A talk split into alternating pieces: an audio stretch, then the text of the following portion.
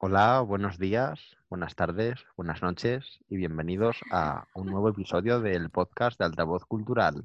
Somos Ruta Alameda y Ferki López y tenemos un invitado muy especial. ¿Puedes presentárnoslo, querida directora Guay? Eh, hola, buenas tardes. Em, bueno, yo ya lo había avisado, que yo no podía presentar al invitado de hoy de, de, una manera así muy cordial, no cordial, profesionalmente hablando. Y pues bueno, pues eh, es colaborador nuestro, como bien había dicho Ferki cuando lo estábamos preparando, eh, habitual de altavoz. Y pues para mí una de las personas más inteligentes que conozco y, y yo creo que la charla de hoy va a ir muy, muy bien y muy, no sé, va a estar bastante guay porque vamos a hablar de rap y bueno, voy a presentarle, se llama Miquel, Miquelcho. Hola. Así que nada, ¿qué tal estás? Así, un poquito. Joder, pues como es la primera vez que colaboro así con algo, poniendo la voz y tal, pues un poco nervioso y ya pensando en, en lo que odio escuchar mi voz después. Pero bueno, pero yo encantado de que me hayáis invitado y que hayáis contado conmigo. Sí, yo he conseguido hacer al final tantos episodios de podcast y los que me quedan con esta voz, que la odio desde que nací y desde que me cambió peor, mm, esto no es nada, Miquel. O sea, tú puedes. Si yo puedo hacer los podcasts, yo te aseguro de hecho una cosa, y lo confieso delante de Rudy y de nuestros oyentes, los escucho por obligación profesional, para decir que guay, bien editado y que hemos hecho un producto mm, a la altura de lo que merece la gente, pero te aseguro que estoy con cara de asco el 90% de los minutos de la grabación, diciendo, madre de Dios, la voz esta podría quitarla, dejar solo a Ruth y al invitado y ya si eso ya, no sé, modularla. Estoy pensando en añadir algún programa de modulación guay, para que se me escuche en plan, no sé. Por Siri, nombra a Siri tu portavoz. Yo lo veo, algo así, algo así. Yo es que los podcasts no los llevo tan mal, lo que llevo mal es grabar vídeos para el altavoz cultural. Pero van mejorando. Anda, con el arte que tú tienes. Sí, pero yo tengo arte en plan hablando con la gente, pero hablándole a una cámara, o sea, puedo hacer cinco intentos del mismo vídeo, o sea, no sirvo para youtuber, ya lo voy diciendo. bueno, pues efectivamente, como ha dicho Ruth, vamos a charlar hoy sobre rap. Realmente es una excusa para hablar con Miquel sobre rap porque nos encanta a los tres y además eh, pues hemos compartido ya unas cuantas entrevistas, comentarios y demás cosas a través de altavoz mm, sobre el tema con él como seguidor y colaborador. Y bueno pues es un poco cerrar ese círculo y saber su opinión también más que autorizada bajo nuestro punto de vista de cómo están las cosas actualmente, de cómo ha ido evolucionando, en fin, tenemos varios puntos por ahí a mano para tocar un poco todos los palos. Y yo quería lanzaros el primero de todos, que es básicamente qué estáis escuchando ahora mismo en la escena nacional. Pues de la escena nacional, el, aparte de los fijos, de los que tú sabes, que hemos hablado de las entrevistas, Charlie F, o sea, da igual la época de mi vida en la que esté, da igual cómo me siento, Charlie F tiene una canción para ese momento, siempre siempre, siempre. Y últimamente me ha dado, sobre todo a raíz de que al principio de la cuarentena sacara el último disco, Eric Urano. Estoy pegándole a Eric Urano muy, muy, muy, muy, muy fuerte. Sí, señor. A mí me pasa mucho lo de Charlie, y bueno, te lo he comentado fuera de, de grabación en otras ocasiones, con Tote. Tote siempre, o sea, en todas las etapas. Yo creo que ha sido a día de hoy fíjate que incluso por encima de Natch o de otros que me hayan gustado mucho a lo largo de mi vida, el único que se ha mantenido en todas mis etapas, desde que tengo uso de razón musical, por así decirlo, desde que tengo oído para el rap y conocimiento de lo que me gusta y tal, realmente es el único que te diría que ha estado ahí a los 10 años, a los 14, a los 20 y a los 28. Entonces, es eso, es como que te persigue su carrera en paralelo a tu vida, sí, sí, me pasa tal cual eso con Tote. Yo... Igual esto y... Uy, perdón. no, yo iba a decir que yo, bueno, yo mi, mi, mi este de cabecera es KCO, pero esta cuarentena he vuelto a engancharme a Natos y Wow. No sé por qué, pero he vuelto ¿Habéis visto el tráiler que han soltado de... Increíble. Increíble. No lo he visto, no lo he visto. Madre mía, madre mía, han sacado un prevento y madre mía, que además en directo es que es una barbaridad. Es que, no mm. sé, luego quería lanzaros el tema también, luego lo hablaremos, el tema de las épocas. la época un poco más clásica de los 90 y del boom de los primeros de los 2000, que fue la consagración de, de los primeros de los 90, pues eh, fueron los mejores discos de la época de, Violadores, SFDK, Natch, Tote, etcétera. Y luego las otras dos épocas de oro que han venido, que la segunda, a mi modo de ver, sería esa, la de la que ha consagrado Natos y como primerísimos de lista y luego ya pues todo. pero es que yo conocí a Natos y en 2012 con Loopings. Sí, sí, exacto. Que, que, yo ahora escucho la canción y digo, no tiene sentido, o sea, la letra no, para mí es como, no tiene nada de qué sentido y yo noto la evolución eh, a, Caja Negra, me parece que se llama el disco, eh, de Loopings a Caja Negra, brutal. Y es como, en serio, podían, o sea, hicieron loopings y luego hacen, o sea, están haciendo un musicote bastante serio, yo creo. Claro, pero es que el, último, el de cicatrices. Eh, También, muy bueno. Uno de los, vamos, actualmente, para mí en su año, no sé si coincidió, creo que no coincidió con ninguno de piezas. Bueno, Miquel sabe además mi debilidad por ese hombre de Murcia, pero creo que no, que no coincidió con, ninguno de piezas. Pero si no coincidió el año eh, con Melancolía, que creo que no coincidieron, eh, Cicatrices para mí fue el disco del año, ese año. Yo no manejo tantas fechas en Atos y pero Cicatrices, o sea, Cicatrices, Melancolía fue 2000, 15, finales de 2015. Sí, exacto, diciembre de 2015, mm. porque yo el concierto de aquí de Madrid fui en 2016, en abril. Que fui yo también, pero en ese momento no nos conocíamos. Claro, Miquel, vamos a ver, esto no puede pasar, hay que volver atrás y vivirlo juntos. Sí, sí, esto ya no lo sabíamos, pero ya convergíamos. Y además en, pleno clásico Barça-Madrid. Sí, es verdad que lo iba preguntando. que cómo iba el partido según avanzaba el concierto. Qué grande, encima madridista, es que lo tiene todo bien ese pero el caso es que, realmente, mm, hablando de lo de las fechas, es eso. El, para mí, eh, dicho muy humildemente, el, año de melancolía fue el año de melancolía. El año del círculo, creo que fue el año del círculo de Casey, indiscutiblemente también, aunque es verdad que también va mucho en gustos, ¿vale? Pero creo que también el, el año de cicatrices fue el año de cicatrices. Y que alguien pueda llegar a decir en esta escena tan amplia y tan diversa que ha hecho para mucha gente probablemente uno del el mejor disco del año o uno de los mejores discos del año, pues eh, porque luego, pues no sé, eh, Ismo de Dano ha estado genial. disco del año también, de 2019. Claro, también, pero por ejemplo, eh, pues, Panorámica, ¿no? De Piezas y Haider, igual, otro disco del año. Entonces, que, que alguien, en este caso volviendo a Natos igual y por cerrar el tema, haya conseguido, como decía Ruth, esa evolución y aparte de, bueno, de, la proeza de llenar todo lo que han llenado, etcétera, etcétera, eh, pues que de ahí, de ahí, viene también parte del documental, por lo que yo he visto en el tráiler, y es una cosa exagerada. Se han pasado el juego, como decía alguien en el, en el tráiler del documental. Sí, creo que, creo que Tote lo decía. Tote, Tote, lo decía. Además también habla mucho de la actitud, de que no hacía falta ir de quién, ni de tipo duro, ni chungo, Eso es. Para realmente hacer unas letras curradas y, evolucionar efectivamente y pues representar a gente yo creo que muy distinta, porque yo además te confieso que, que, no era fan absoluto cuando empezaron. Yo de hecho los conocía a los dos tampoco. por las batallas de gallos más que por la música. O sea, yo conocía a Natos, incluso que lo conocí en persona en un Alcobendas Flow que hubo hace, yo qué sé, en 2007, 2008, o sea, qué locura y pues uno más, un chaval más que hacía batallas. Y a Guaor lo vi también en el Parque de la Marina, creo que fue, un año. Y bueno, pues bien, sin más. Y bueno, sabes que sacan sus temas, igual que sacaba Miller o sacaban otros, ¿no? Pero no te esperabas eso.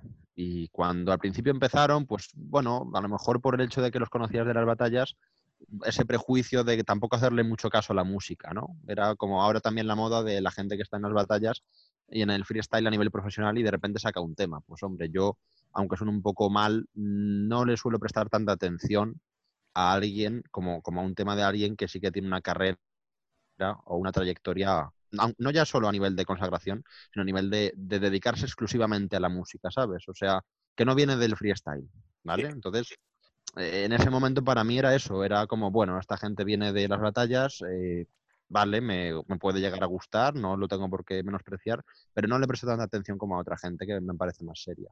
Y fue al contrario, fue eso, una evolución, cada disco mejor, cada colaboración más tocha, a nivel musical, de sonido, pues espectacular. Y el último, eso, Cicatrices, para mí ha sido, vamos, es, de hecho, actualmente es uno de mis discos de cabecera y creo que además incluye lo que ha sido, y hacía mucho tiempo que no pasaba en el rap nacional, uno de un himno, realmente lo que es un concepto de himno, que es la de Bicho Raro. Eh, esa canción yo creo que trasciende, igual que en su momento ha trascendido, yo qué sé, ni de ellos ni de ellas de Tote, ha trascendido muchísimo. O Vivir para contarlo, ha trascendido muchísimo de violadores, o no sé, eh, cualquiera así un poquito más, que ha traspasado un poco las épocas, ¿no? Y que se sigue escuchando mucho, aunque tenga X años. Pues con, con Bicho Raro les pasó eso, que yo creo que es un poco el himno de esa generación. Y es que representa mucho y a mucha gente distinta. Entonces, bueno, por cerrar el tema de, actualidad, yo deciros que estoy también muy, aparte de Natos Iguar, Tote, piezas, Galinier, de forma de Galinier mucho, y alguien así, bueno, luego muchos trabajos sueltos, ¿no? Pero quitando estos cuatro o cinco de cabecera, eh, estoy escuchando mucho a Mayo y a Paul Paradox, que son dos que están recientitos salidos del cascarón, como quien dice. Bueno, llevan Paul Paradox me suena que me han hablado de él, además, hace un par de años o tres, por lo menos. o de verlo por Twitter, ya no me acuerdo. Yo la primera referencia que escuché de él hace ya unos años, pero, ahora está como más. Nunca. Y de hecho ha sacado, creo que fue ayer o antes de ayer, sacó eh, el último tema. Bueno, ha sacado dos esta cuarentena, el de Impala y otro que ha sacado ahora que se me ha ido el título. Y que, bueno, que a mí me gusta, creo que hace también musicalmente muy bien las cosas, al margen de... Te recuerdo un poco al caso de Chase, porque Chase cuando empezó también era como muy... Yo tengo un colega que le encanta y que lo poníamos en el coche nada más salir, era como un poco la revelación y más de Madrid de ese momento, ¿no? Era como va, el underground ahora mismo está a los pies de este chaval y era un niño cuando empezó a, a darle. Pero luego como que se me quedó ahí y no ha tenido una continuidad. Y lo que le pasa a Paul Paradox, por ejemplo, es que es eso, que tiene una continuidad ahora, este año que ha sacado un montón de material y que está pues dándole mucha visibilidad. Y a mí personalmente me gusta mucho. Lo entrevistaron en el quinto elemento y aparte de un chaval pues muy normal y muy majo, eh, tiene las cosas muy claras y siendo tan joven, creo que son 24 años, 25 años, tenga las cosas tan claras y los medios que tiene al alcance, ahora mismo, la gente que está empezando o la gente que, quiere realmente tomárselo en serio, pues lo veo que marca la diferencia. Por ejemplo, vamos por citar dos nombres, estos dos, Mayo y, y Paul Paradox. Ahí os los dejo para nuestros oyentes también que quieran descubrirlos. Mm. Yo es que tengo que decir que no estoy muy puesta y estoy... Sí, ¿me escucháis? ¿Hola? Vale, que yo no estoy muy puesta en, la escena, eh, quitando de los que están como muy, muy, muy salientes, eh, no tengo ni idea, yo me voy apuntando nombres. Porque es como, ¿quién? ¿Qué? Fulanitos me voy apuntando. O sea, que yo aquí no puedo hablar de, de mucha gente, lo siento mucho. Vamos a ser sinceros. Pues sí, sí, yo al final es, lo que hago en las redes sociales. Al final de donde más contenido saco es de ahí. Es cuanto ves a alguien, nombre y pillar referencias a Spotify, a YouTube. Y así es como se descubre y cómo se avanza. No, claro, si al final. seguirle un poco, sí, sí, sí. Coges una canción un poco de, de base y, tiras para adelante, sí, sí, sí. Bueno, de hecho, mira, también nos pasó hace poco en la entrevista que le sacamos a, a Nova Mejías, eh, la gente que pues también tiene muy interiorizado a lo mejor que todavía, a pesar de llevar ya años, no está tan reconocido como debería.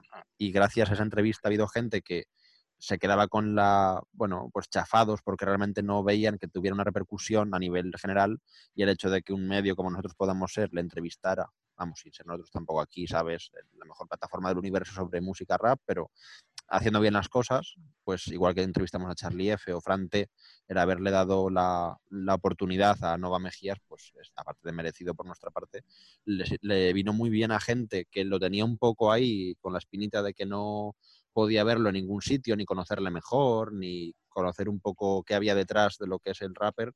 Y a mí me hizo especial ilusión porque creo que es un tío que ya llevaba tiempo mereciéndose un, vamos, y se lo merece de sobra. Además, mucha gente opina y yo se lo puse, lo añadimos en la entrevista, que, que para mucha gente es de los mejores letristas que hay a nivel nacional. Entonces, eh, pues yo sobre todo, y lo que quería decir con este ejemplo de Nova Mejías es que eh, de últimas sí que me he preocupado mucho por, por el tema de las letras otra vez mucho, porque he tenido una época, aunque también, bueno, he ido por, por etapas en, en, la escena, pero he tenido épocas que han sido más el todo vale y ahora he vuelto mucho a, a mi origen de por qué me gusta el rap, que son las letras. Sí. Y lo hablamos en la entrevista con Julia Álvarez, el tópico de, bueno, eh, ¿es mejor tener flow, eh, tener ritmo, tener musicalidad o es mejor tener mensaje? Bueno, eh, pues para gustos, ¿no? Si quieres, yo que sé, estás ahí tranquilamente o de fiesta o tal, o escuchando lo que sea y quieres algo más movido, aunque no entiendas casi nada, porque no está bien rapeado, porque no te cuenta nada y es pura música, pues vale. Pero también a los que nos paramos muchas veces a escucharlo, pues eh, te gusta que tenga un contenido. Y por eso a mí, por ejemplo, pues Nova Mejier me encanta, eh, Deformer Galinier me encanta, en fin, todos los que cuidan mucho la lírica y en eso también eh, haber, descubierto detrás de la agresividad que tenían sobre todo al principio y que han ido canalizando de otras formas, Ajax y Proc. Ajax y Proc al principio era pues a la no, eh, a lo bestia, sigue siéndolo, los dos, por separado y juntos, pero ahora de últimas los dos discos que han hecho en solitario, tanto uno como otro, pues demuestran que había un contenido lírico muy poderoso y son dos tíos muy cultivados, muy curtidos en el mensaje y con las ideas muy claras. Entonces, bueno, eh, la siguiente cosilla que os quería consultar, además Ruth en esto sí que tendrá bastante más que decir, es quién creéis que ha envejecido mejor de los noventeros. Madre mía. Musicalmente. No, no, que empiece Ruth, que como, que como empiece yo, uff. Eh... Es que envejecido como músico, me imagino, ¿no? Porque, hostia. eh, ¿Quién pues sigue es- más en forma de los, de los que tienen ahora 40 tacos? eh, es que no lo sé, porque hay mucha gente a la que le he perdido la pista. Yo, por ejemplo, ahora mismo me dices Nach, eh, ¿qué está haciendo? Y te digo, no sé, estará en su casa, supongo, como todo el mundo en cuarentena. Es así. Eh, le perdí la pista hace mucho tiempo porque, porque dejó de gustarme. Eh, A mí también. Sí. sí. Chojin, eh, tengo una relación amor, amor-odio con él, me gusta mucho lo que, lo que hizo con, por ejemplo, la canción de Lola y tal, y de esa época, pero ahora mismo ese, mm, ese, ah, todos colegas, todo tal, todo no sé qué, ¿sabes? Que es un poco lo que le ha pasado a Casey, ¿no? Que es, eh, que se han vuelto como muy espirituales, muy buen rollistas y muy todas esas cosas, pero Casey cuando se tiene que plantar en una canción y cerrarte la boca y ponerse como, eh, como eran sus inicios, Claro. eh, lo hace. Creo que Chojin ha perdido como muchas cosas. Eh, Sohai, tengo que decir que hace mil que tampoco sé de su existencia. Supongo que también estará eh, confinado en casa. Sí, no sé, no sé. Yo es que el que más sigo de aquella época, ya te digo que es a, a Casey. Y también pienso que se le ha ido bastante desde aquí. eh, menos eh, feto extraterrestre y más sentar los pies un poco en el suelo, desde mi punto de perspectiva. No sé si alguien más pensará como yo, sí, pero lo- los tengo un poco... sí. En la generación que has dicho, además, a mí me pasó lo mismo con Nach. A mí Nach, mm, además lo he tenido como uno de mis dos principales en la infancia, adolescencia, hasta un día en Suburbia, que teníamos ya pues, un día en Suburbia creo que es 2008, o sea que ya eran también ya los 16, ya... Mm, y, y no, y, y realmente ahí, mm, después de un día en suburbia, eh, sí que me escuché el siguiente disco entero. Además, comparto mucho el gusto desde pequeño con un colega. Entonces fue como, bueno, vamos a darle una oportunidad a lo nuevo. Me lo escuché entero, eh, no debía hacerlo, aunque suene muy bruto, porque ya fue cuando terminó de gustarme. Y es verdad que sí que le, reconozco cosas como, por ejemplo, eh, Los zurdos mueren antes de la última, del último disco, que ha quedado genial como canción suelta. Además, se le ocurrió muchísimo en el vídeo y tal. Y alguna cosa suelta que ha hecho, claro, pues te gusta. Pero como te llega esa, que te puede llegar cualquiera de cualquier chaval nuevo. Entonces, lo chungo, a mi modo de ver, es que alguien como Nacho, como Casey o como alguien así, eh, caiga en esa en ese saco de decir, bueno, me llega un tema suelto, suyo, con lo que supone la trayectoria que tiene, como me puede llegar el tema de cualquier chaval. Y le presto la misma atención. Puede gustarme, puede que no, pero no pasa de ahí. No, le, no me voy a poner a escucharle otra vez o esas cosas, no.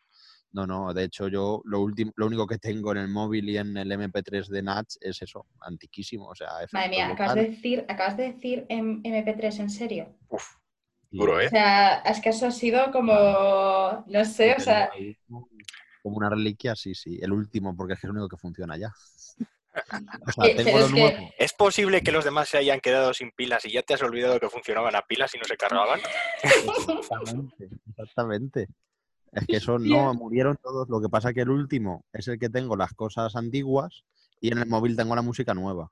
Entonces, por cuestiones de que tengo todo en el móvil, pero en el móvil no suelo escuchar lo antiguo, no sé por qué tampoco, la verdad, es que como, como que lo separo. O sea, las cosas de, de hace, pues eso, 10 eh, años, están en el MP3, de antaño, porque el MP3 tiene 10 años, aunque sigue funcionando. Pero yo tengo una duda, o sea, ¿tú utilizas Spotify? O sea, yo ya sabiendo que tienes MP3, a mí eso me ha generado una duda de saber en qué año existencial estás, que no, o sea, no en el que estás, sino en qué año te has quedado, porque sabes que existe Spotify, ¿no?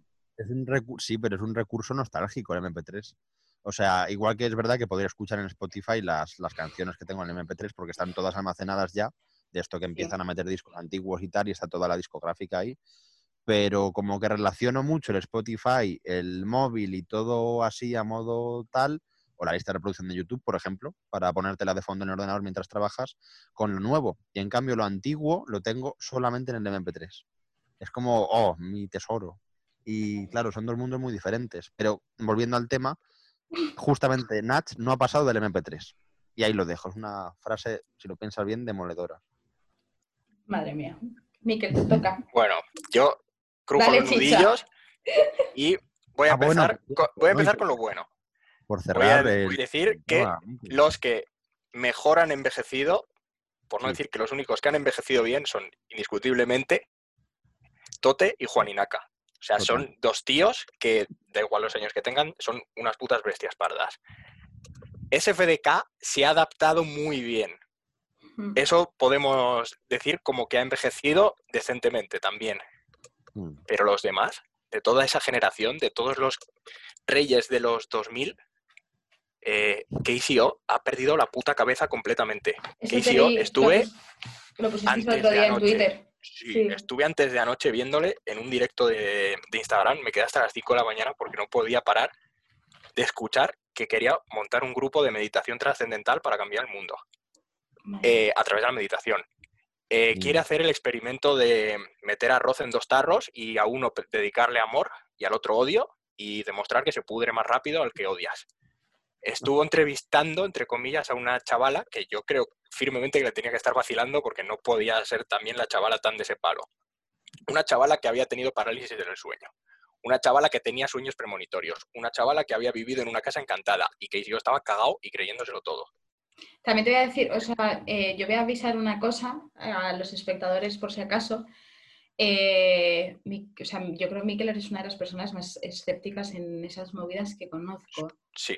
O sea que, pero que yo, también lo soy un poco y, es verdad que, yo no sabía qué había pasado. O sea, te lo, te lo, iba, lo tenía pendiente de preguntártelo. Pero es que es, es como, tío, déjalo ya. ¿Sabes? No sé qué te habrá pasado, que, te has fumado, que te ha llevado a, otro plano en el que no estamos ninguno y nadie te entiende. Sí, sí, sí, ha perdido todo enlace con la realidad, ya los pies no, no pisan el suelo. Sí, totalmente. Pero hay que reconocer que musicalmente, si se pone y no te pone a hacer música hippie, eh, sigue siendo capaz de hacer buena música. También te digo que a ver si se le pasa un poco ya la puta tontería del círculo, porque es que el círculo ha dado más vueltas, o sea, el círculo ya es una noria, porque es como vuelta tras vuelta, tras vuelta, tras vuelta, tras vuelta, y es como tronco. Eh, sacaste el círculo hace cuatro años, cuatro años, tres. sí, va para cuatro este septiembre. Claro. Eh, ¿qué, ¿Qué coño te pasa? O sea, has sacado que el tema con el momo, eh, tres temas más sueltos y lo demás ha sido porque también escribe lento. sí. Y yo no creo que ahora esté escribiendo mucho.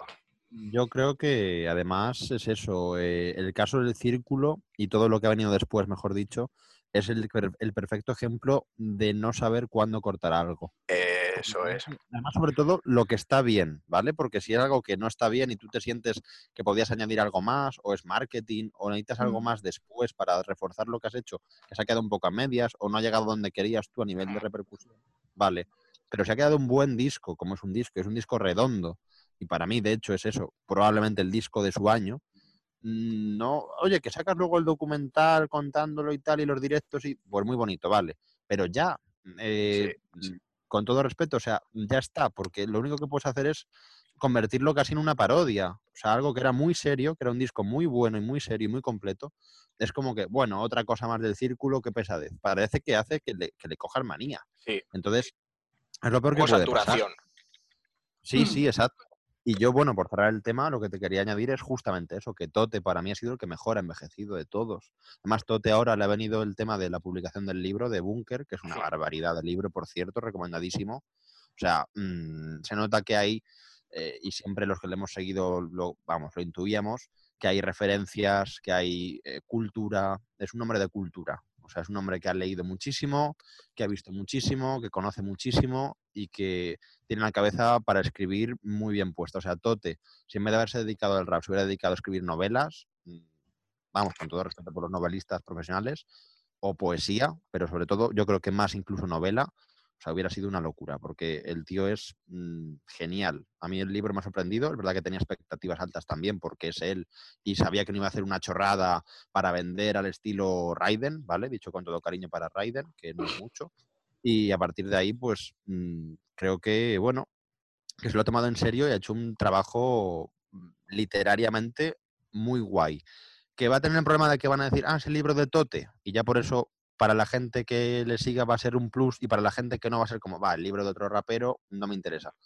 Pues es un error. O sea, es justamente lo hablamos con Julia Álvarez el otro día, que por un lado estaban los poemarios, pues que ha sacado Nach, Raiden y otros tantos, ¿vale? Que no mencionaremos porque no perderemos el tiempo.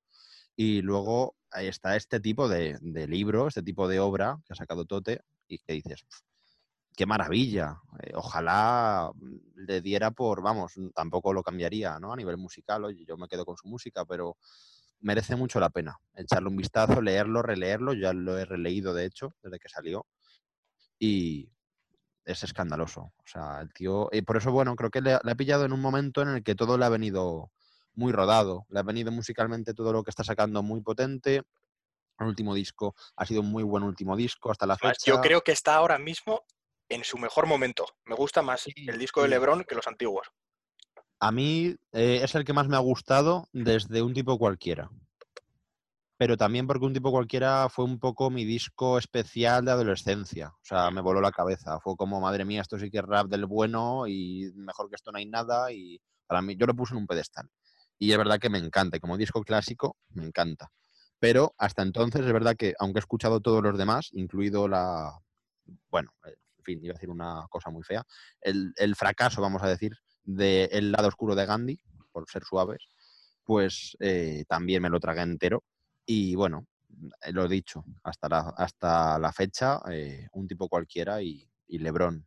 Lebron ha sido otra cumbre para mí de Tote, sí, sí. Y hombre, con todo lo que supone el hacerlo ahora, con todo lo que sabe, eh, a nivel musical todo tan cuidado y que además pues ya se bifurca en otra serie de, cuestiones como la literatura y demás, eh, lo que ha hecho con el libro, que ya es como cerrar mucho la carrera para mí. Vamos, no, no pretendo que, de hecho él lo decía hace poco en una entrevista, que no pretende ni mucho menos quedarse aquí, ¿no? Esto va a ir a más y probablemente sean carreras, la literaria y la musical, que avancen en paralelo a partir de ahora. A lo mejor tienes un disco dentro de un año y medio, otra vez un disco nuevo de Tote, y dentro de dos tienes otro libro, de lo que sea. Pues genial. Entonces, para mí en eso es el que mejor ha envejecido de toda esa generación. Porque, bueno, por hacer un, un apunte aparte en el margen, sí que añadiría Falsa Alarma, que creo que ha hecho dos discos últimos muy Sí. buenos. Eh, El último no lo he escuchado, pero el penúltimo me gustó mucho. Sí, el de el- La memoria de mis pasos. A mí Sí. me gustó más también el anterior que este último, pero igualmente los dos. Eh, de hecho, yo creo que son un poco los... Podrían ser dos discos, te diría, que se pudieran comercializar juntos, casi, porque apenas tienen distancia y son muy parecidos son en muy contenido, en, en concepto, en estética, en todo. A mí me convencieron mucho los dos y fue un, un, resurgir de tanto tiempo de silencio que tuvieron ellos, pues muy potente. Lo que pasa que es verdad que Falsa Alarma, bueno, pues comparado con, con los 2000 y demás, es verdad que eh, ya tenían cierta repercusión, pero les vino un poco más tarde. Ya estaban los, de, los 2000 más metidos que en comparación con Natch, por ejemplo, o con, con Tote o con SFDK o, o, Violadores que estaban ya un poquito más arriba en ese momento. Bueno, o sea, para mí sí, SFDK... pero ¿qué, ¿qué, año fue Alquimia? Voy a mirarlo porque me acuerdo que Alquimia fue... Alquimia fue pronto, pero yo creo que no tan pronto como otros trabajos de esta gente que te estoy diciendo, porque yo sé que ellos... 2004, al... ¿no? ¿eh? 2004 fue. 2004. Sí. Claro, pues más o menos. Sí, yo tenía en la mente 2005-2006. Entonces, bueno, lo que pasa es que para entonces es lo que te digo. Ya habían sacado, por ejemplo, SFDK o Natch o Frantes, y ir más lejos, habían sacado ya trabajos potentes. Que les, de hecho, yo creo que los trabajos un poco de consagración les habían venido justamente antes. Por ejemplo, creo que Poesía Difusa de Natch, que es el que más lo consagra, es 2003 como muy tarde, sino un poquito antes, si no recuerdo yo muy mal más o menos, o 2001 incluso, algo así. Entonces, bueno, eh, por ser una excepción, eso, apuntar que Falsa Alarma también está envejeciendo bastante bien. Sí. Voy a terminar muy rápido, muy rápido, con la gente que no ha envejecido bien. Chojin se ha convertido en un estafador. Eh, nervioso se snifó todo el dinero de un crowdfunding para su disco. Eh, Sohai se quedó en 1998 y saca el mismo disco una y otra vez lírico tengo esperanza de que grabe en la cárcel con el móvil el disco del año. Madre mía. Y así, pim, pim, pim, pim, pim, rápido, no, no me sé de quién más hablar. Porque los de CPV, CPV están muertos ya. Lo siento.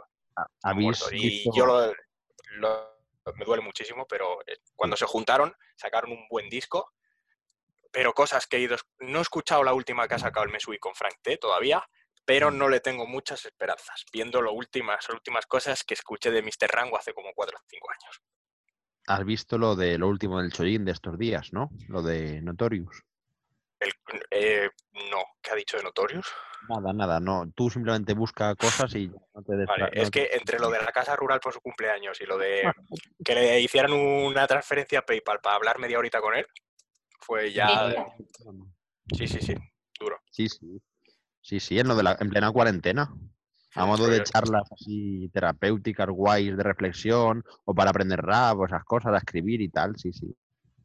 Sí, los, los talleres, ay Dios mío. Los, los talleres, bueno. los talleres, sí, sí. Todo muy, muy. No, sé, a mí, a mí además os confieso que me, me, bueno, en cierto modo me ha decepcionado, porque creo que era un tío bastante más sano y humano. Sí, Ah, también esperaba. publicidad con Codere hizo, también, no recordé, sí, recordemos. El sí. Zetapuy y Choyin haciendo publicidad con Codere. Sí, también, por supuesto, bueno, por supuesto. Ah, está feo eso. Igualmente, o sea, a mí me, hasta hace poco es eso, me transmitía una sensación de humanidad bastante grande, eh, los temas que ha tratado en sus canciones, un tipo que no ha ido nunca especialmente, pues, de gángster, ni de tipo duro, ni de droga en el tema de, de hablar de ello a niveles eh, pesados en las canciones, sino pues de pues, una temática más de denuncia, más social, eh, temas muy espectaculares en cuanto a originales, etcétera, y que de repente, pues bueno, a mí se me ha caído mucho, sí, el Chollín. Tampoco, también os confieso que no lo he tenido nunca entre mis favoritos, musicalmente, porque además la forma de rapear muchas veces no me, no me ha llenado, o sea, me parecía, pues eso, más un meeting con música de fondo que, vamos, no un meeting, una clase tal vez, o sea, un tono muy de, de narrador de audio, ¿sabes? Más que de sí, rapero. Sí. Es, es, como, bueno, no vale. Eh, pero se llevan gustos. Pero igualmente lo valoraba por contenido y por, bueno, por transmitirme esa naturalidad. Y actualmente lo tengo muy, muy caído, sí, muy caído. Pero bueno, además yo creo que lo comparo mucho, lo tiendo a comparar mucho con Arcano actualmente, el personaje de, de Arcano. Sí. Sí, pero fue muy showman también Chojin con claro, el récord del mundo y todo también. Sí. sí. Y un aprovechamiento también mediático, que no digo que no esté bien, ¿eh? yo creo que Arcano también ha tenido cosas muy buenas en su momento, eh, ha hecho cosas muy interesantes y creo que es un tipo mm, con muy buena cabeza, lo que pasa que, bueno, la utiliza pues para lo que él quiere y, oye, ahí cada uno es muy libre de hacer su negocio y lo que quiera, pero vamos, a mí me parece que es gente desaprovechada, en cuanto a creo que es gente inteligente que podría hacer las cosas mucho mejor y, transmitir otro mensaje. Además, hombre, ya que tienes tantos medios a tu alcance, pues preocúpate un poco de cuidar la imagen de la cultura que tanto dices que respaldas, ¿no? En vez de... Es. Pues es eso, yo creo que realmente el problema está en que tanto Arcano como el Chojin han utilizado sus, sus medios para, para hacer el bien, por así decirlo, de cara a la cultura que tanto respaldan. O sea, es un poco, bueno, no sé, el, el, yo veo un poco, dicho con todo respeto, bueno, a estas alturas ya no, sé, no será mucho, por de lo dicho, eh, un beneficio propio por encima de, de, un beneficio de la cultura, que yo no digo que esté mal, que oye, cada uno pues utilice como quiera sus recursos, pero hombre, viniendo de gente que tanto ha insistido en el discurso por la igualdad, por eh, que realmente todos tengamos oportunidades, porque todo sea un mundo mejor, etcétera, etcétera, pues lo veo bastante hipócrita, que luego sea gente que haga este tipo de cosas, ¿no? Con el tema de las casas de apuestas, con el tema de, de las promociones, de los programas que tanto critican la cultura, pues que ahora sean parte de, ese tipo de shows, etcétera, ¿no? Y que se presten a ello también. Y que además sean un poco como. Intentan ser una especie de representantes de, de, la cultura en esos medios y son todo lo contrario. Porque sí. yo estoy seguro de que, y por lo que he visto por ahí, en redes y en entrevistas, la gente no está nada representada ni nada identificada con, con ellos y están de hecho bastante mosqueados algunos de ellos. Sí. Sí, en cuanto a lo que yo, está pasando. Eso me acuerdo, no sé en qué programa de cuatro o algo así fue, que estaba Arcano y estaba Melendi o fue en La Voz, vete tú a saber. Sí, en La Voz, en La Voz. Y, sí. sí. eso, y salieron Bisbal y Melendi eh, disfrazados de fantoches, haciendo como que rapeaban y es como, Sí, tío, sí, eh, sí. o sea, Arcano, pues estás, tú estás colaborando en esto, eres sí cómplice Claro. de esto. Exacto, pero a mí lo que me mosquea a Miquel es eso, que al final Arcano, dices, bueno, viene de donde viene, ha tenido otro tipo de, de otra forma de construir su carrera, etcétera. Pero Chojin no, Chojin con Sí, cuarenta y es pico verdad. años que tenga, eh, venir de donde viene es muy distinto y que haya derivado en eso a estas alturas, pues te da mucha pena y también mucha Sí. rabia. Que probablemente a él a estas alturas le dé todo igual, sí, seguramente, pero hombre, por ejemplo, no sé, creo que en el otro extremo está Franté, que es un tío que lleva años eh, enfocando su carrera de otra manera, complementándola con muchas, con muchas otras cosas muy sanas, y creo que precisamente es de los que más se esfuerza en seguir apoyando y avalando la cultura Sí, en, la que está, en la que está dentro. Entonces son como, como extremos opuestos de, de lo que se debe hacer, por así decirlo, y de lo que no se debe hacer a estas alturas de, de carrera, digo. Sí. Así que bueno, muy, muy de acuerdo con la lista negra de, de gente que no ha envejecido bien, desde luego. Muy, muy de acuerdo. Si es que yo sabía que os ibais a caer bien. Y hablando de este tema, precisamente, del tema de, bueno, de, todo lo que supone ahora mismo en los medios, el, todo lo que hay, que se está montando con, por varias vías a nivel de polémicas y demás, todo lo que está trascendiendo a, los medios más allá de, que sea propio de, del ámbito del rap, eh, quería consultaros también vuestra opinión sobre, ahora que está además tan de moda en general, eh, por, por, otros, por otros temas muy distintos, el tema de la libertad de expresión, que a lo mejor no es, no es lo que el término más adecuado, pero bueno, dentro del rap, porque también lo, hemos, lo estamos consultando mucho a la gente que entrevistamos dentro del mundillo, y es un tema que está muy candente porque, por un lado, da la sensación de que eh, todo vale, como siempre ha sido así en el rap, pero ahora es como que tiene una repercusión mayor de la que tenía, entonces ya no todo vale, porque por ejemplo, pues bueno, eh, Baltonic, ¿vale? Es un ejemplo clarísimo de esto. Pablo Hasél es otro. Eh, letras y, cosas que han tenido que sufrir, por ejemplo, Ajax y Proc. Mm, en menor medida también, pero, pero algo también les ha tocado como Anatos y eh, en fin. Y luego está pues gente que hace eh, rap muy distinto y que no se moja nunca. Y yo no sé hasta qué punto pues se está corrompiendo, por un lado, la esencia del rap de ser reivindicativo y de ser eh, totalmente un reflejo social y una, una música protesta, y eh, por otro lado está imponiéndose lo políticamente correcto, lo cual es una paradoja. Hombre, evidentemente los que firman con multinacionales, claro que tienen que ser políticamente correctos, pues no, no venden. No, no, tú no puedes, a ti te lo imponen, ¿no? Por muy rapper que seas, has firmado un contrato con Universal y llega Universal y te dicen, no, chato, esto no, porque esto está mal Y tú puedes decir, vale, ok, eh, vale, me escribes tú la letra si quieres. Poco más o menos. ¿eh? Y yo sé que es una muy duro como crítica a las grandes y a los que han firmado con las grandes, pero lo veo así. Siempre lo he visto así. A lo mejor es muy purista, pero sí que creo que se nota que hay una mano detrás de esas letras o de, esa, de ese personaje que crea el rapper. Y en cambio, los que se mantienen más puros, pues lo están pagando, lo están sufriendo y a veces de forma muy, muy terrible. Bueno, sin ir más lejos, pues la movida que hubo con Zetangana, con el concierto que se canceló y tal, y todo el rollo que se montó. Que luego va en gustos, ¿eh? Yo personalmente, pues Zetangana no es tampoco de mis rappers de cabecera, nunca lo ha sido musicalmente, pero bueno, tiene alguna cosa, tal, y no, no digo ni que esté bien ni que esté mal, ¿eh? Lo que hizo o lo que pasó con el tema del concierto, pero sí que creo que son ejemplos de que el concepto de libertad de expresión en el rap está cambiando bastante. Y hay cosas que antes era impensable que te censuraran o que te metieran en un problema y paradójicamente eso está ocurriendo cuando más está creciendo el, ámbito mediático alrededor del rap, ¿no? Es como que cuanto más se le conoce, más se entiende que se debe censurar. Y eso es un problema. Pero a ver, yo creo que también ha cambiado un poco, ¿vale? Eh, la visión un poco que tenemos eh, por, por, la época que estamos viviendo. Quiero decir, eh, de toda la vida, y esto ha sido así, eh, Violadores del Verso no ha salido a ningún lado por el nombre que tiene, porque a la gente no le gustaba, ¿vale?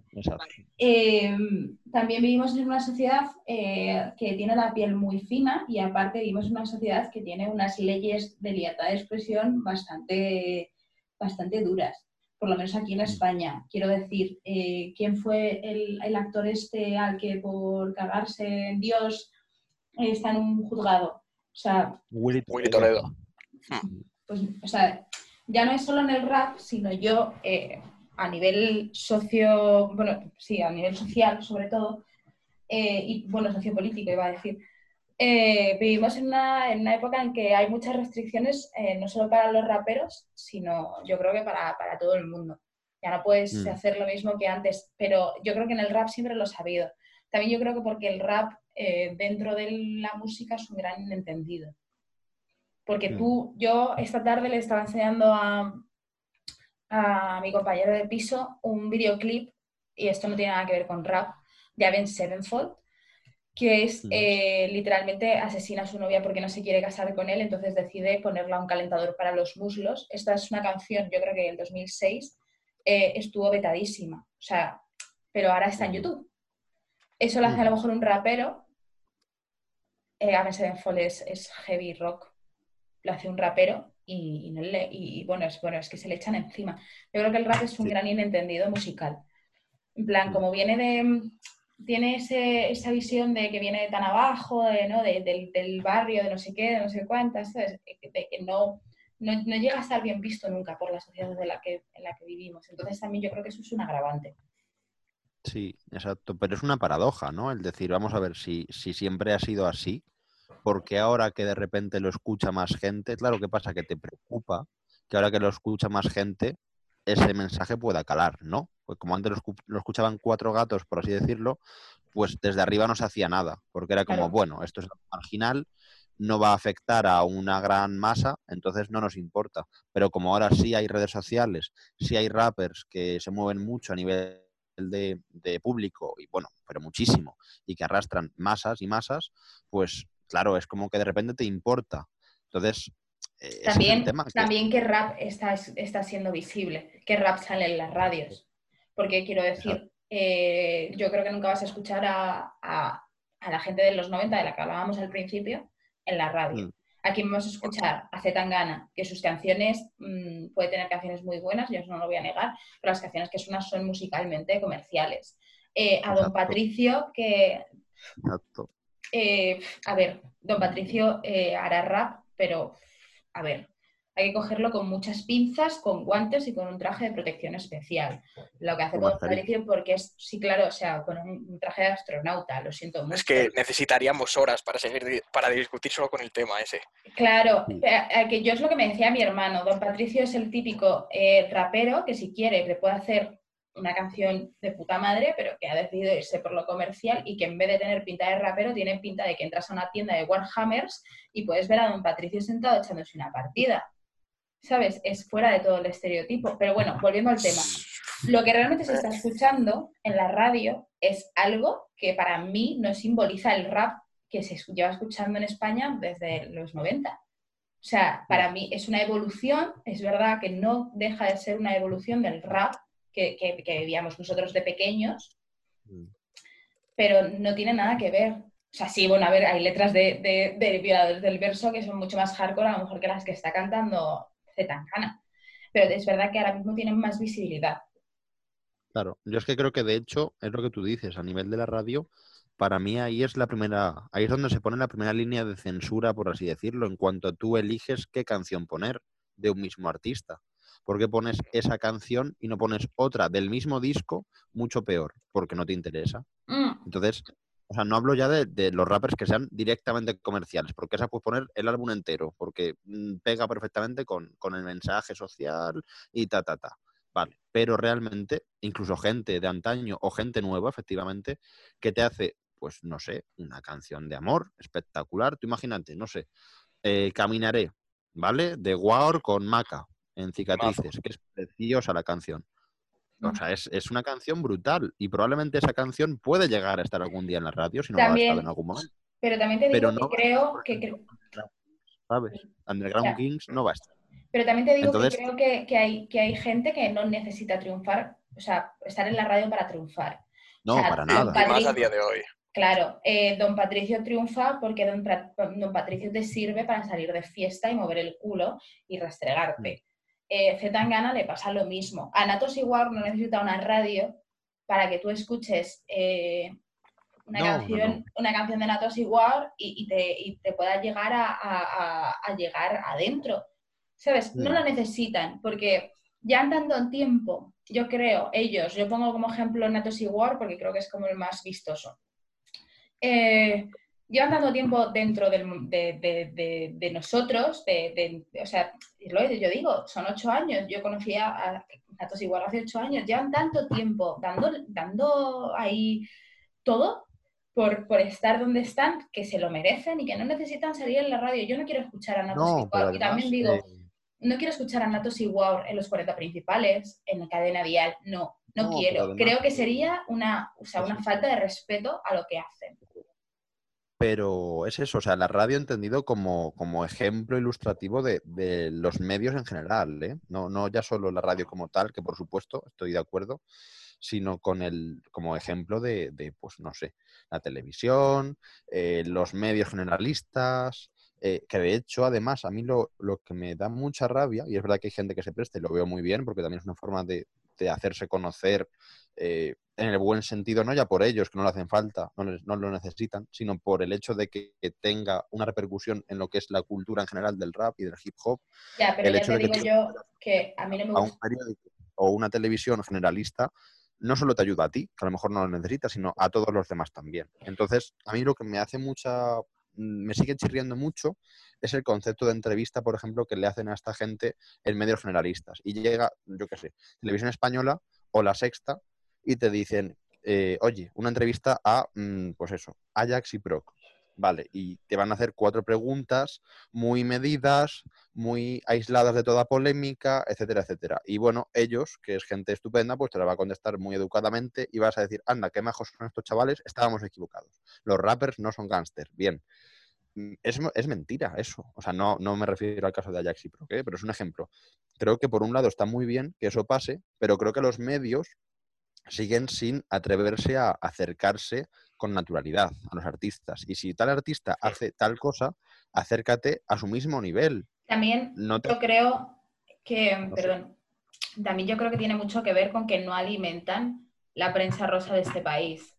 Porque si nos ponemos un poco, vamos, a, vamos a, mirar hacia atrás, ¿no? Yo hace poco me enteré, creo que era Wow, ¿ha sido padre? Sí. Sí, Vale. Eh, me enteré porque me encontré a su chica en Instagram dando vueltas por Instagram, pero es que a mí no me interesa que Nato, o sea, o Wow o KCO sea padre, o sea, me interesa la música que hace.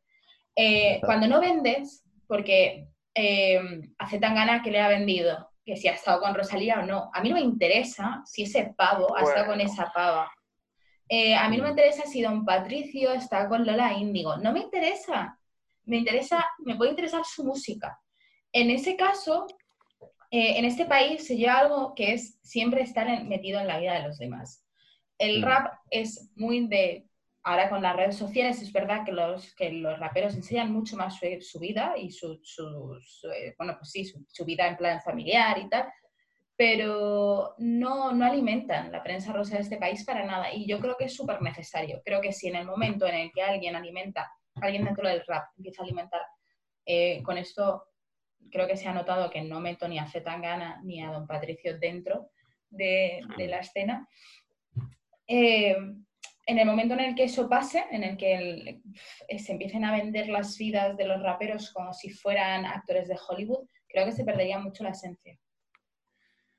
Bueno, eso ya pasaba en Estados Unidos en los 90. O sea, en los 90 con el beef de Biggie Tupac, estaba, no voy a decir toda la prensa rosa del país, pero mucha prensa amarillista y ahí está el famoso vídeo de Tupac escupiendo a los periodistas. Pero, pero es que Estados Unidos es totalmente diferente y es mucho, o sea, es, eh, es muy en nosotros en ese sentido, pero creo que es Sí. 200.000 veces más heavy. O sea, pero es que además la diferencia está en que en Estados Unidos eso es, eso forma parte de las raíces culturales del país y esto no, en España no. mm, En España esto ocurre en el flamenco y dices, claro, ahí tenemos a la Vamos, familia Flores. la. Porque, claro, exacto, es que tienes a la prensa rosa desde el día uno viendo la carrera de ese artista o de esa familia o de con quién se ha casado o de que dos artistas se han, se han casado o han colaborado y tal. Por ejemplo, por hablar de, de algo más típico Sí. nuestro, dicho así un poco con estereotipo, ¿no? Pero eso, en cambio, en Estados Unidos, pues pasaba con el rap porque era algo muy de raíces. Entonces, Claro. esto aquí no puede pasar, claro. Pero Aquí es como... entonces, yo vuelvo al inicio de, de mi, de mi monólogo de aquí en, en- en España, el rap es un gran inentendido para mucha Sí, gente. sí. O sea, para la sociedad es un gran inentendido. O sea, yo, vamos, creo que he visto a poca gente. Yo ahora, ahora porque estoy en un trabajo en el que la mayoría escucha rap, pero es la primera vez que yo se me ha escuchado que estaba escuchando rap en los cascos y no me ha mirado un jefe como, vamos, yo qué sé, como en plan esta pava. Yo ahora pongo el otro día, eh, hace unos meses estaba escuchando Natos Igual y se me quedó un, o sea, uno de mis jefes en plan, "Eh", y yo, perdona, ¿esto ¿qué es esto? Pero no es lo común. No es lo Este es un país de rancios, al final. Sí, pero es que es, es- es la base, es la base de nuestro país, es, es ser amargado y fijarte siempre en la vida de los demás. Y el rap no entra en eso. El rap Sí, puedes estar triste, pero. Pero no eres un amargado de mierda, ¿sabes? Te pueden gustar más o menos las cosas. Y bueno, y para cerrar todo este coloquio estupendo sobre el tema, yo quería pediros tanto actuales como no actuales, porque también ahora hay mucha gente que está volviendo a escuchar y refrescando y reconociendo a gente, por lo que decía antes Miquel, por ejemplo, tú escuchas una referencia que te lleva a descubrir un artista, ¿no? Y muchas veces te encuentras con trabajos anteriores, que dices, anda, si este tío ya hacía algo hace cinco años. Entonces, yo quería pediros para cerrar esta charla de hoy recomendaciones de todo tipo, actuales, no actuales, eh, lo que queráis. ¿Qué se os ocurre para Es- nuestros oyentes? Yo es que tengo que decir que, mi, que los que siempre me pasáis música de rap actual o con los que siempre escucho, sobre todo con, con Miquel, eh, yo os lo dejo a vosotros, porque los que me enseñáis música sois vosotros a mí. Entonces no, no voy a dar lecciones a nadie, más que vosotros no podéis eh, dar recomendaciones, para mí, yo Pues, creo. Por favor, Miquel.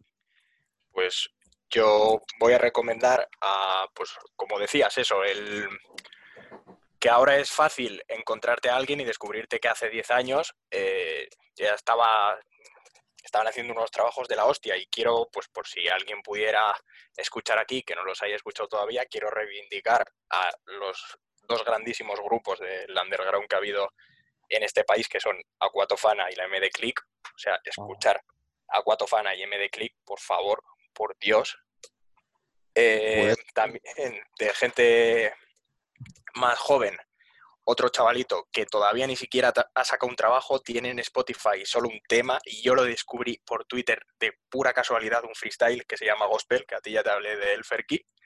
Va a sacar este verano un disco y es un chaval que hay que seguirle en Instagram. O sea, el chaval sabe muchísimo. O sea, es para. Yo eh, básicamente me dedico a sacar capturas de sus historias, porque cuando no te está enseñando a cocinar, te está enseñando de rap americano que dices, esto es increíble, ¿cómo he encontrado esto?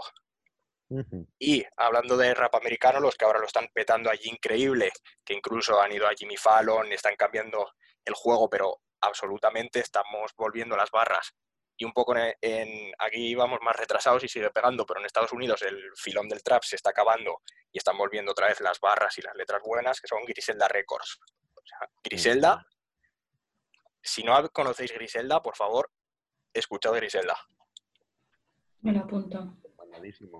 Recomendadísimo y bueno, un apunte, me has hecho volver a la, yo que sé, a mis 15 años, 13 años con lo de Aquatofana, tío. Yo tengo el, EP, que no era ni un LP, era un EP, creo que de seis canciones, que sacó Elio Tofana en 2006. Lo tengo por casa todavía. el, de Jóvenes bajo presión, puede ser. Bueno, ese era de más adelante. Contiene, contiene eh, Nadie regala nada y esas cosas. Eh, o sea, eso es una puta reliquia, tío. O sea, joya, o sea, eso es una joya. Yo, vamos. A, a cuánto fan hay Scientific. o sea, Scientific también recomendar. Solo tienen un disco. Sí, sí. Pero son. Ha sacado Netone también, joder, ya juro que es lo último que digo, Netone, el de Scientific, que aunque no era uno de los que más me entusiasmaba, ha sacado esta última semana un freestyle que es que me dejó el, el culo doblado que se llama Cazando Patos, y lo recomiendo también. Y ya sí que lo ultimísimo, otro chaval que está también muy a todo este hilo de, de Aquatofana, muy relacionado con toda esta gente, eh, Ergo Pro, que es otro, un chavalito de aquí de San Cristóbal, que rapea también como Dios. Sí, sí, sí. Yo los juro que ya paro, pero podría estar dos horas. Sí, sí, sí. Bueno. De todas maneras, yo, te propongo, Miquel, que nos hagas. Em, te pasamos el, el Spotify de Altavoz Cultural y haces una lista de recomendados? Yo encantadísimo, encantadísimo. Pues adjudicado. Adjudicado. Muchas gracias y muy honrado. Perfecto. Bueno. Bueno, pues yo creo que ya por hoy eh, vamos a cerrar este podcast tan maravilloso en lo que nos lo hemos pasado muy bien. Mm. Y, nada, pues eh, como siempre, Miquel, ha sido un placer, ya lo sabes. El placer ha sido mío, chicos. Muchas gracias. Te queremos, Miquel.